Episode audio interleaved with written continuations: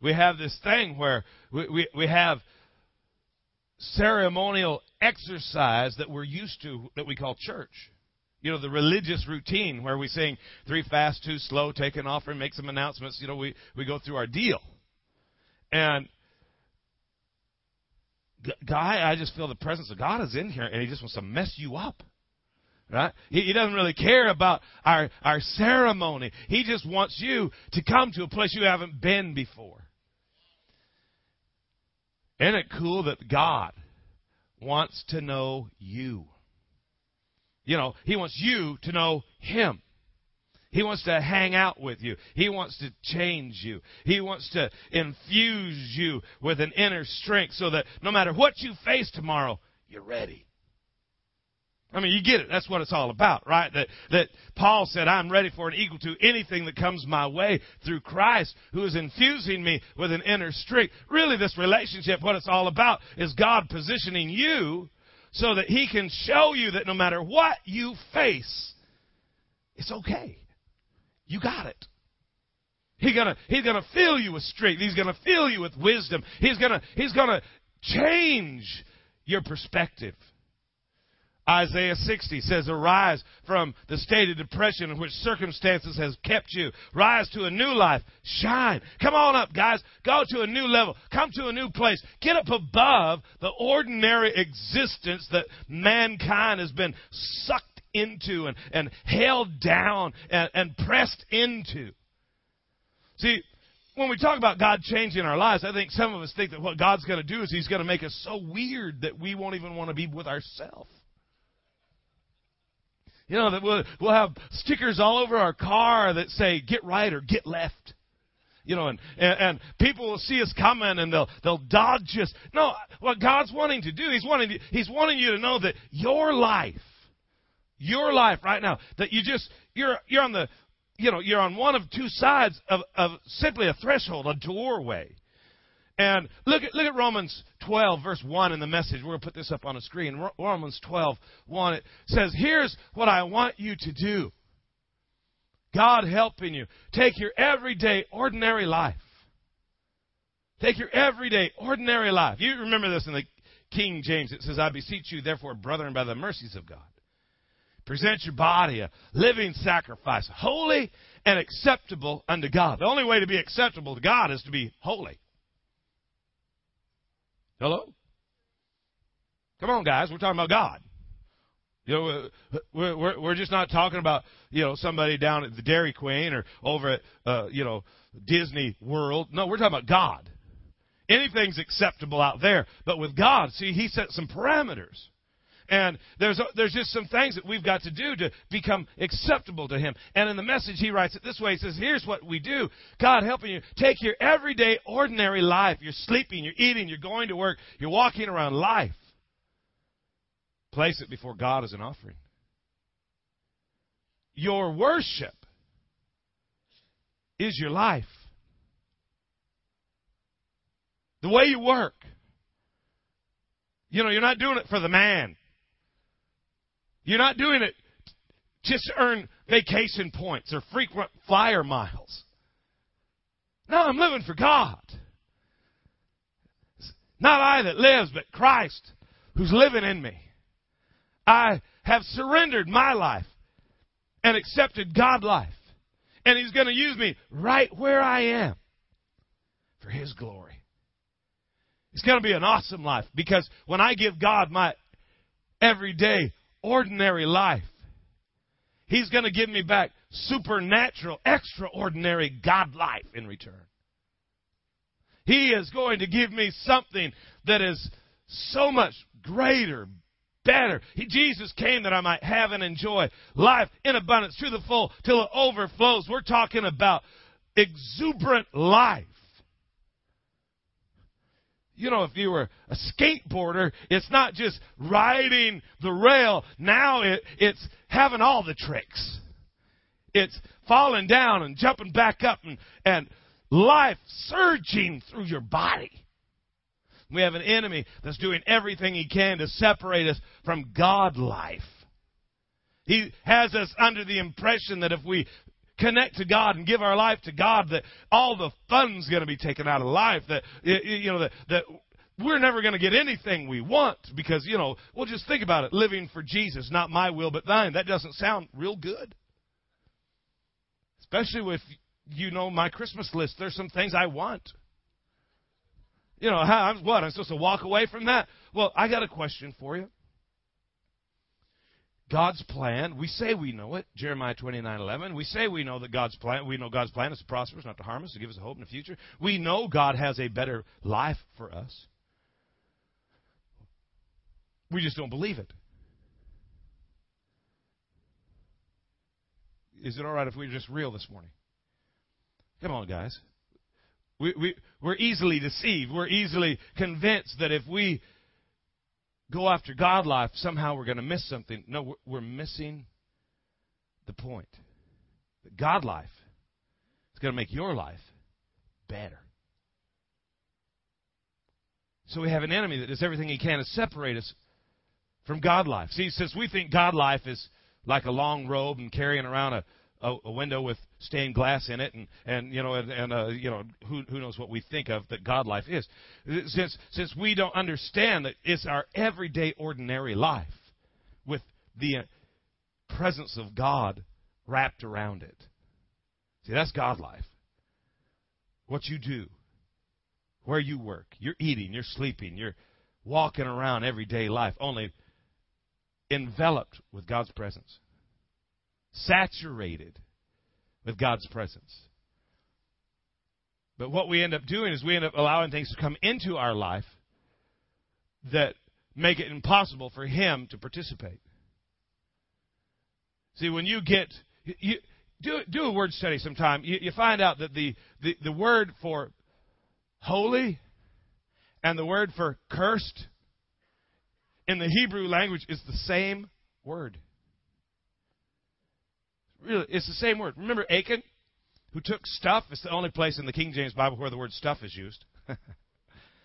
Achan took God's stuff and mixed it with his stuff. And the stuff that he took before he took the stuff was holy stuff. But once he took the holy stuff and he mixed it with his stuff, the holy stuff became cursed stuff. It's the same stuff, just being used for a different purpose.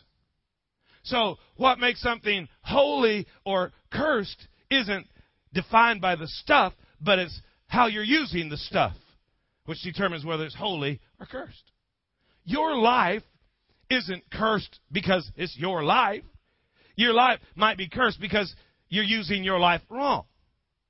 When you use your life right, all of a sudden it's holy and acceptable unto God. And because it's acceptable and holy, now God can come in and envelop that life and saturate that life and empower that life and participate in that life. But there are some things that we've brought into our life that God can't hang with.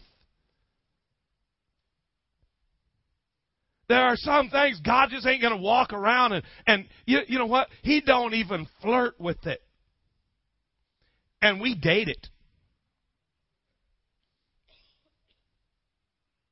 You know, it's Valentine's Day. What's your heart connected to? Here's how to find out. What will you walk away from in order to allow God to walk with you? What would you forget about so that God could participate in a new realm of your life? There's a story in the Bible Joseph. Most of us understand the story of Joseph. If you haven't ever read it, go to go to Genesis. You know, come to me later. Uh, we'll give you all the scriptures. Uh, Joseph. Look at your neighbor and say Joseph. You know, Joseph had a dream, and it's kind of interesting if you remember the the dream that Joseph had moved him. But when he shared the dream, and when God shared the dream with Joseph, it's interesting that God left out the abused by your family, thrown into a pit, sold into slavery, going to be imprisoned. When you get out, you're going to be falsely accused. You're, you're going to go back into prison. You're going to you're going to have people around you that can help you, and they're going to turn your back on you and walk away from you. It's funny that when Joseph was telling everybody his dream, he didn't include any of that. He didn't have a clue. Why? Because when you have your dream, you kind of romanticize your dream. You leave the life portions out. We end up in life every day, and there's stuff that comes with life, and we act as if God might have separated from us. No, listen, there's just stuff in life. Right? The, the dream, the purpose, the, the destiny that God has for you, it's going to face opposition. Don't be confused when opposition shows up. But there's something about this that, that shook Joseph's life that, to the point that things that probably could have separated him from it. Those things came off of him, and he continued to move towards things that were eternal. You with me? We have some things in our life that need to come out. Look at Hebrews 12, verse 26. Hebrews 12, 26.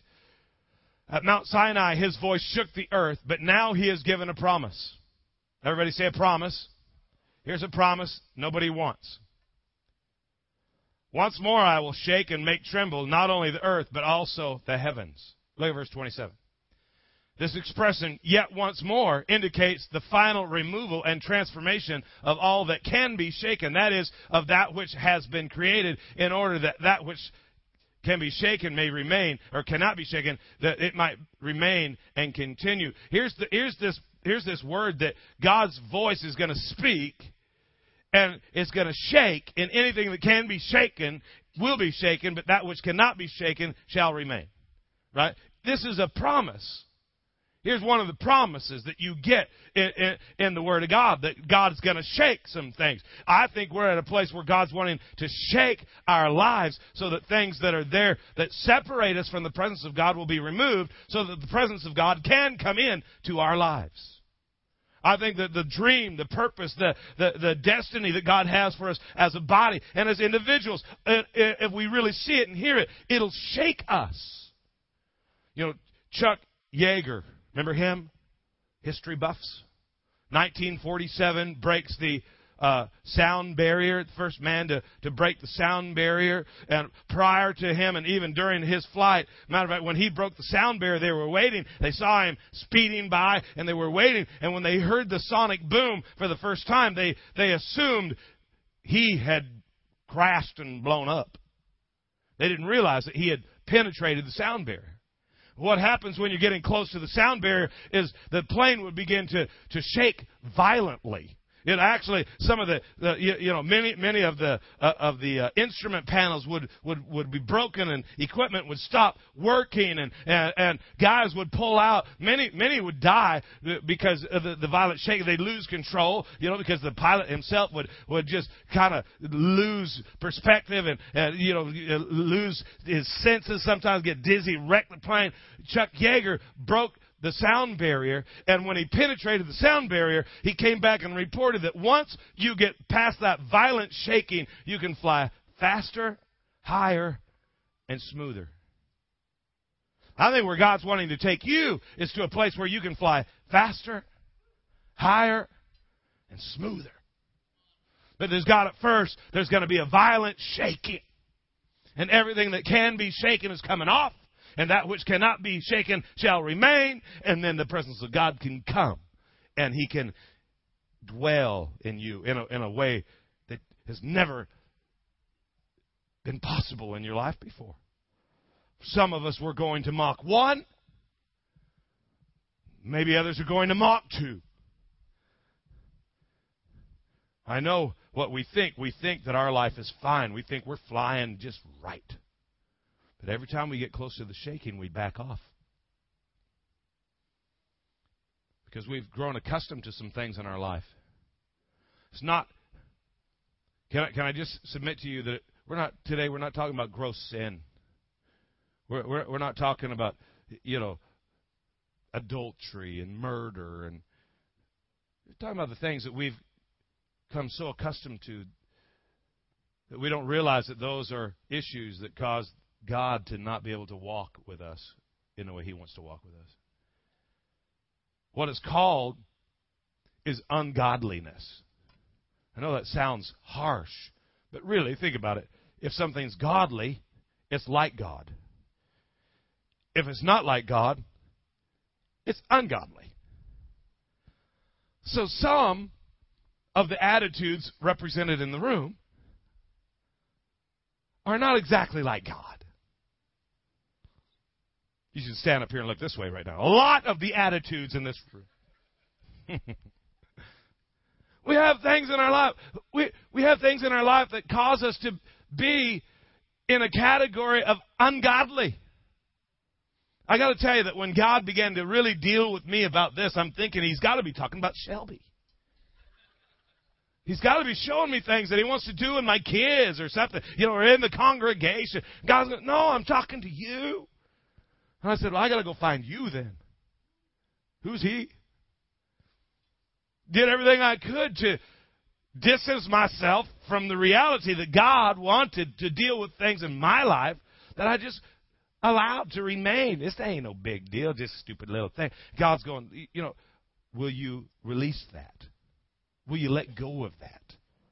Will you do it? Not because you don't, and maybe you don't even get it. Maybe, maybe you don't even agree. Here's a good one for you. What if you don't even agree with God that what He wants to shake out of your life needs to go? What if you think, no, that stuff's fine. I'm going to let that hang. But for the sake of greater intimacy, would you leave it? Would you walk away? Would you forget about it? At your neighbor say, forget about it. Look the other way and say, forget about it. Some of the things I think maybe we, we might want to forget about. Now, I'm not talking about things that people have done to us, words that they've said, actions that they've taken, um, opportunities that we've missed. Those things hurt and they leave wounds. But how about fitting in? How about you realize if you're really going to walk with God, that God didn't call you to fit in, He called you to stand out? How about pleasing people? How about if you realize, how about we just agree that pleasing people is a form of idolatry?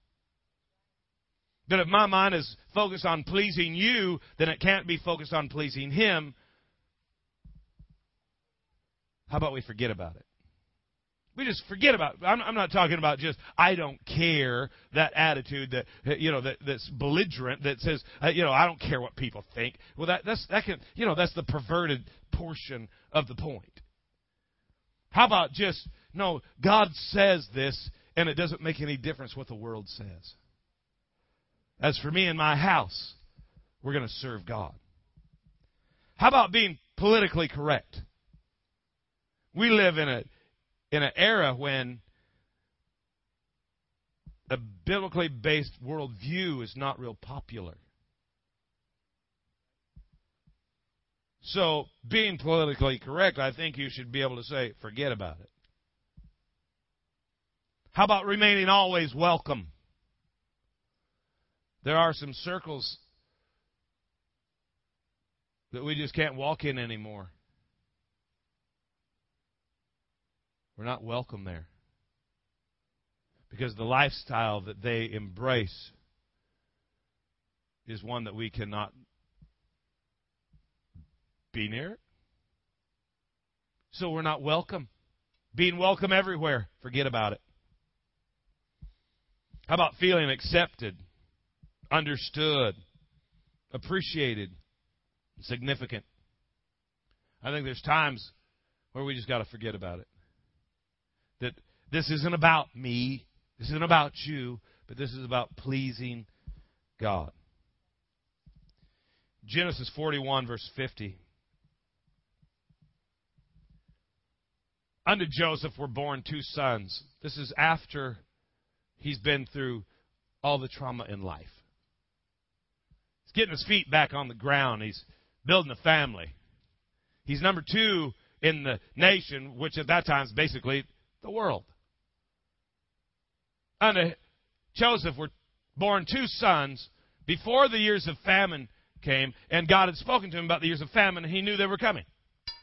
And the daughter of Potiphera, priest of On, bare unto him. Look at verse 51. Joseph called the name of the firstborn Manasseh, For God said, He hath made me forget all my toil and my father's house.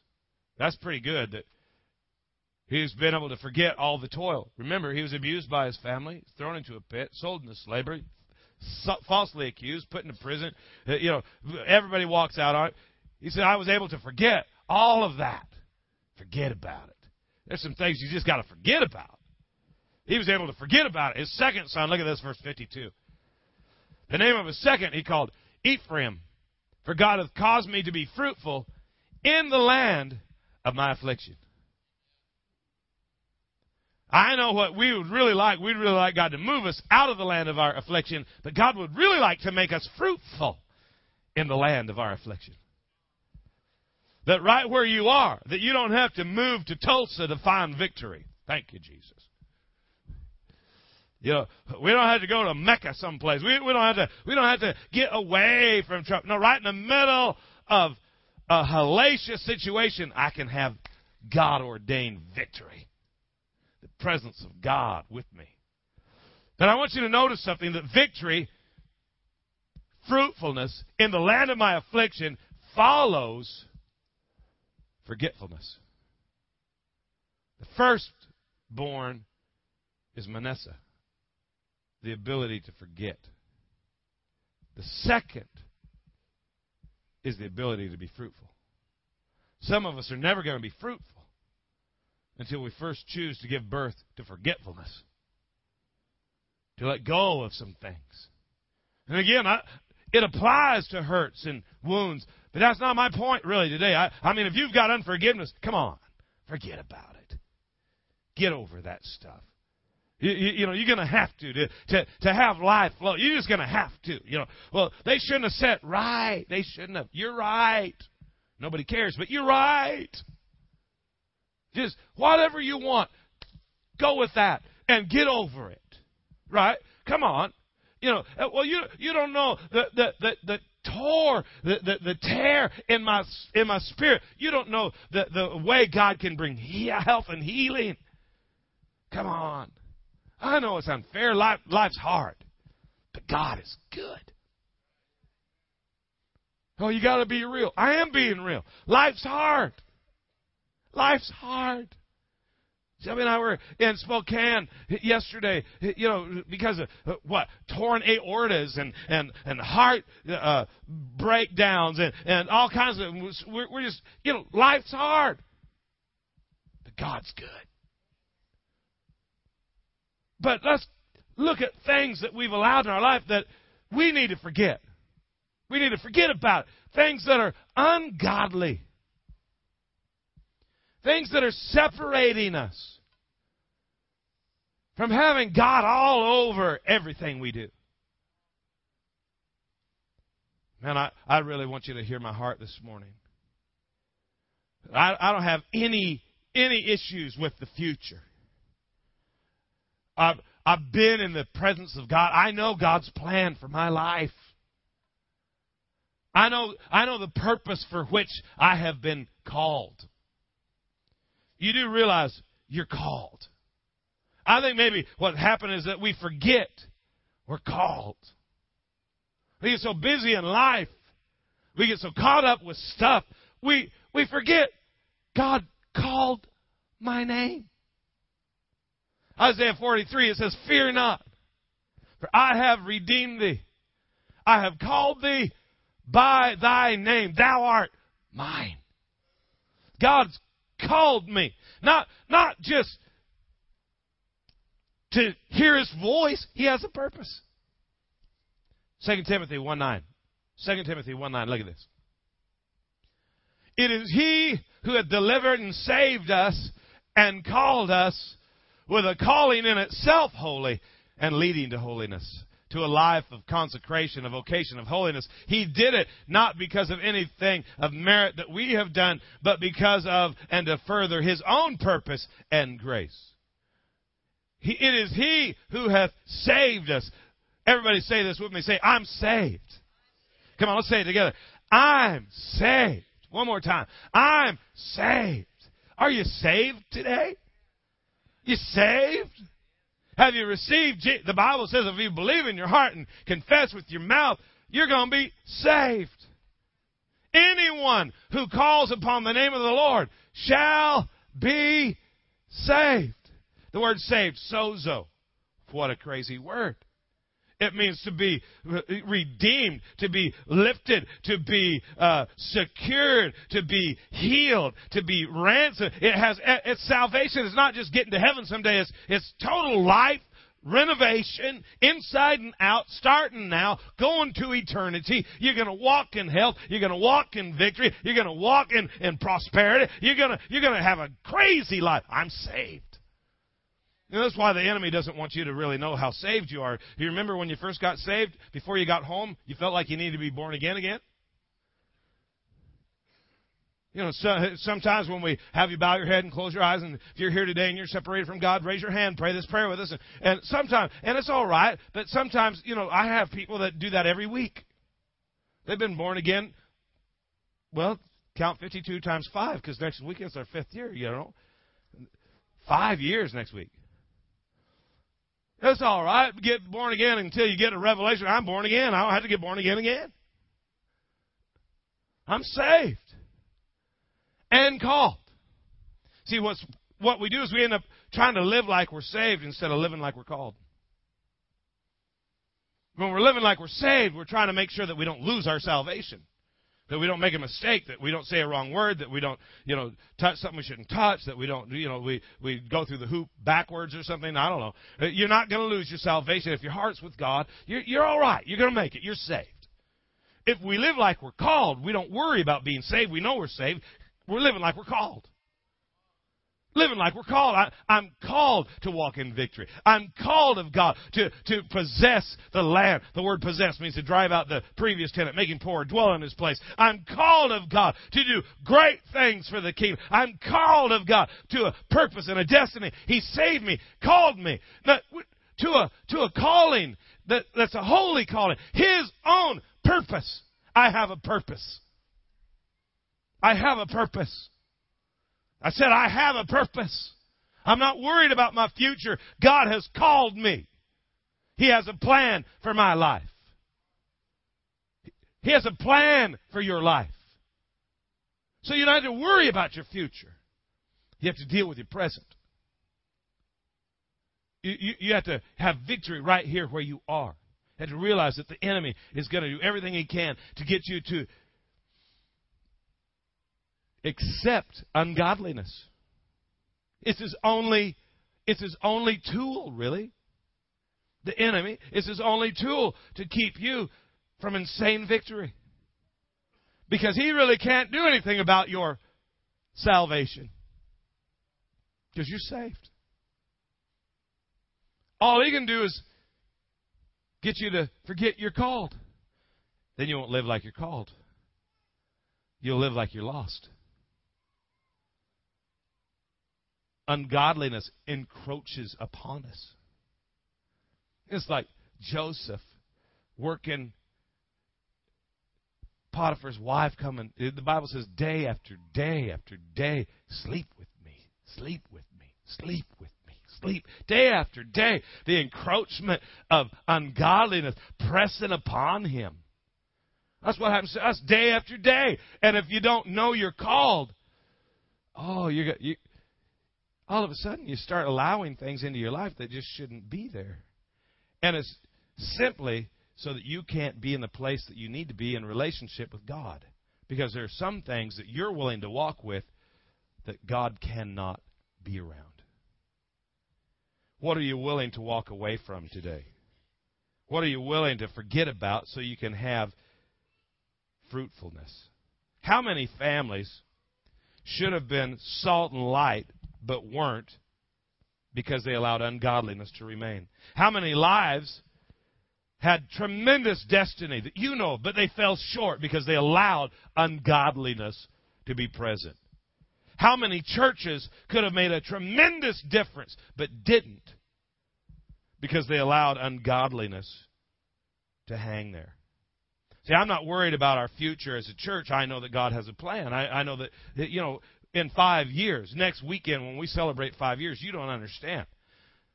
There's hundreds of people that come through the ministry every week. There's, we, we own the property. The buildings are going to be built. It's going to be crazy as we got nothing but future in front of us. But here's my, here's my issue is that at the end of the day, it doesn't make any difference how big the building is. If the presence of God isn't there, who cares? Just, just don't want to dedicate my life to building empty buildings full of empty people. You know, uh, I just, I don't want my sons to go through life and think that Christianity is a church experience, a religious ceremony. I want them to know God. I want the congregation that God's called me to lead to have intimate relationship with our heavenly Father. I want us to be cleansed from ungodliness that tries to separate us from the presence of God. Yeah, I really don't care about the building. I know the building, God will do that. That's His deal. I, I know that the ministry, the growth of the ministry, that's His issue.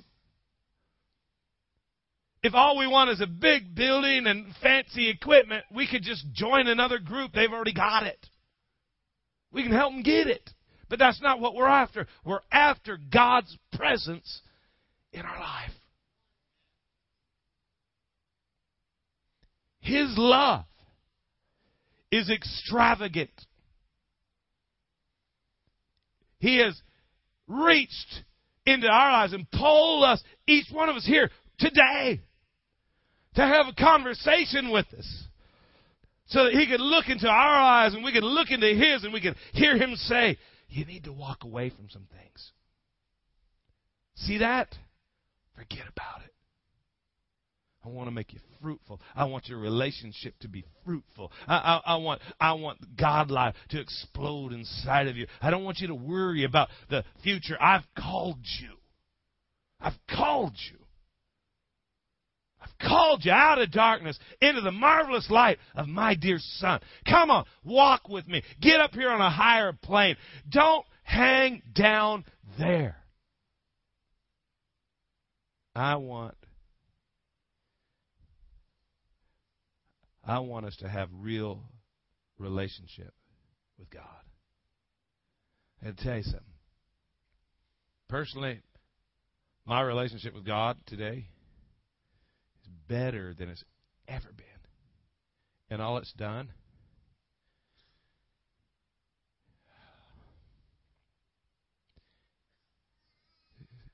put inside of me a desire because I want more.